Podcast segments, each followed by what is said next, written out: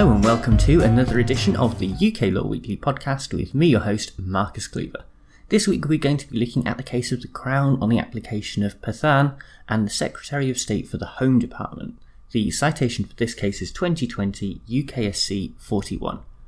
And the facts of this immigration case are pretty simple and begin with the appellant in this case, Pathan, applying for leave to remain in the UK as a Tier 2 general migrant.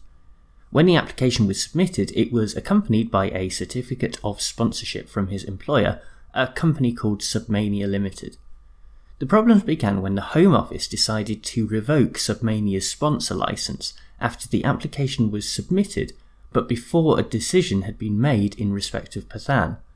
Unfortunately, the Home Office failed to inform Pathan about this development, and so, of course, his application was rejected for want of a valid certificate of sponsorship.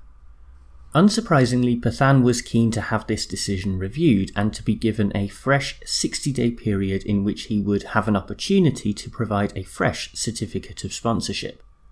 After the original decision from the Home Office was upheld, a judicial review was launched, but this was rejected in the lower courts, and so we pick the appeal up as it comes before the Supreme Court. The first question is whether the failure of the Home Secretary to notify Pathan that his sponsor's license had been revoked represented a breach of the duty of procedural fairness.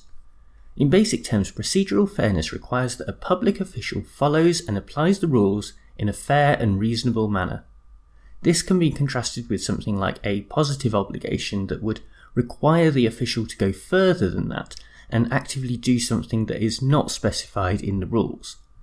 While the courts can require the Home Secretary to act with procedural fairness, they are unable to impose a positive obligation. So this brings us back to the question about notifying Pathan. Could it be said that this is a duty that exists within the rules already, or is it a request that lies outside of them? For all five justices, the answer was that there had been a breach of the duty of procedural fairness. This is because it was self evident within the rules that the Home Secretary should give an applicant timely notice if it is clear that their application is bound to fail for reasons which cannot be anticipated. After all, it is only fair that someone in Pathan's position should have as much time as reasonably possible to prepare for the consequences of this situation, and, where they are able, to make accommodations. The reason that this can be classified as procedural rather than substantive is because it is a negative duty and doesn't impose any new obligations on the public official. To put it another way, the applicant would have to be informed that their sponsor's license had been revoked at some point anyway, and so the requirement to make that information available to them in a timely manner is not a new or substantial duty. That's all fine, but there is then also a further question to answer about what happens after Pathan is notified that his sponsor's license has been revoked. Once that has been decided, is the Home Secretary under a duty to also provide a period of time during which an applicant can attempt to find another sponsor for their application. You may remember from earlier on in this episode that Pathan was seeking a 60 day period in which to react to the decision. In order to answer this, we can once again approach the question by asking if this would be creating a new obligation for the public official. For the majority, the answer to this question was yes, it would. Requiring the Home Secretary to grant some sort of grace period after notification would go beyond the current legislation and the immigration rules that govern this area. Therefore, it would not be right for the courts to impose this sort of duty on their own accord. The minority, composed of Lady Arden and Lord Wilson, disagreed and instead recognised that the substantial element is a natural consequence of the Home Secretary's procedural impropriety.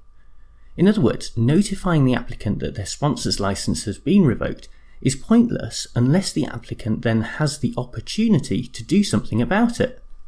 Lord Wilson's own judgment actually goes further than this and holds that the requirement to act fairly can lead to positive obligations on a public official.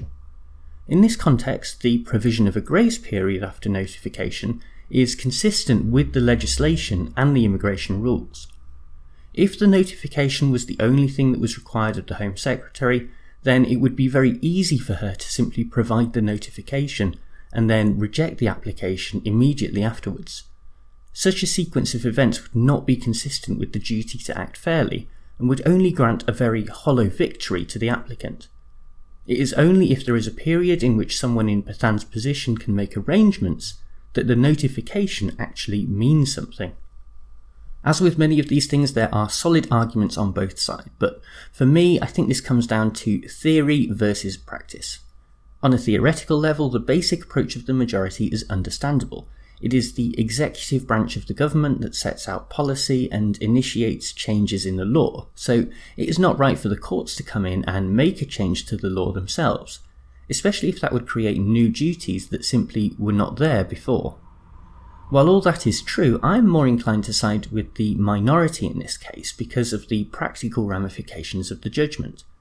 As was pointed out by those justices, the requirement to notify is pretty meaningless unless it offers the applicant an opportunity to rectify the situation.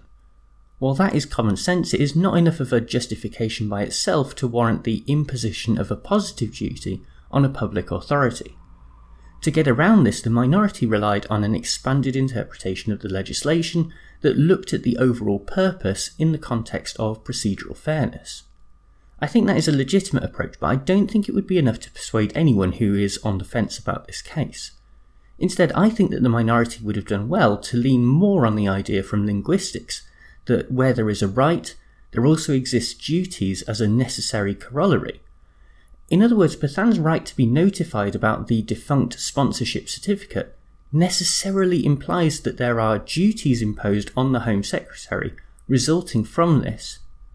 For the right to properly exist, there has to be an obligation to provide a grace period, else the right cannot truly be said to exist. That balance between rights and duties is not only consistent with the legislation as per the minority's conclusion, also significantly undermines the alternative argument provided by the justices who form the majority. Before we finish, while the Home Secretary is in the news, it is worth making a passing comment about indirect links to this case. I will probably write something more on this subject in a newsletter, so make sure you sign up for that at uklawweekly.com. But for the time being, we know at this stage that the Home Secretary is a proven bully. As the cabinet closes ranks, it is likely that this won't make much of a difference to her position, but this case is pretty sufficient proof in itself that the immigration system is run by a bully.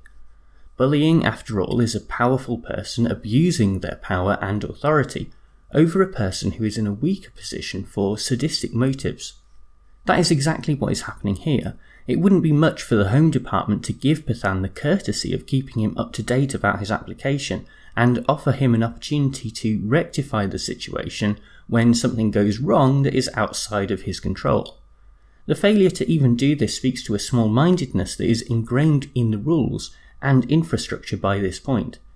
As this becomes normalised, it gets taken for granted that this is the way that people are treated, and so we end up with regressive judgments like that from Lord Briggs in this case, who held that the grace period wouldn't make that much difference to the applicant anyway.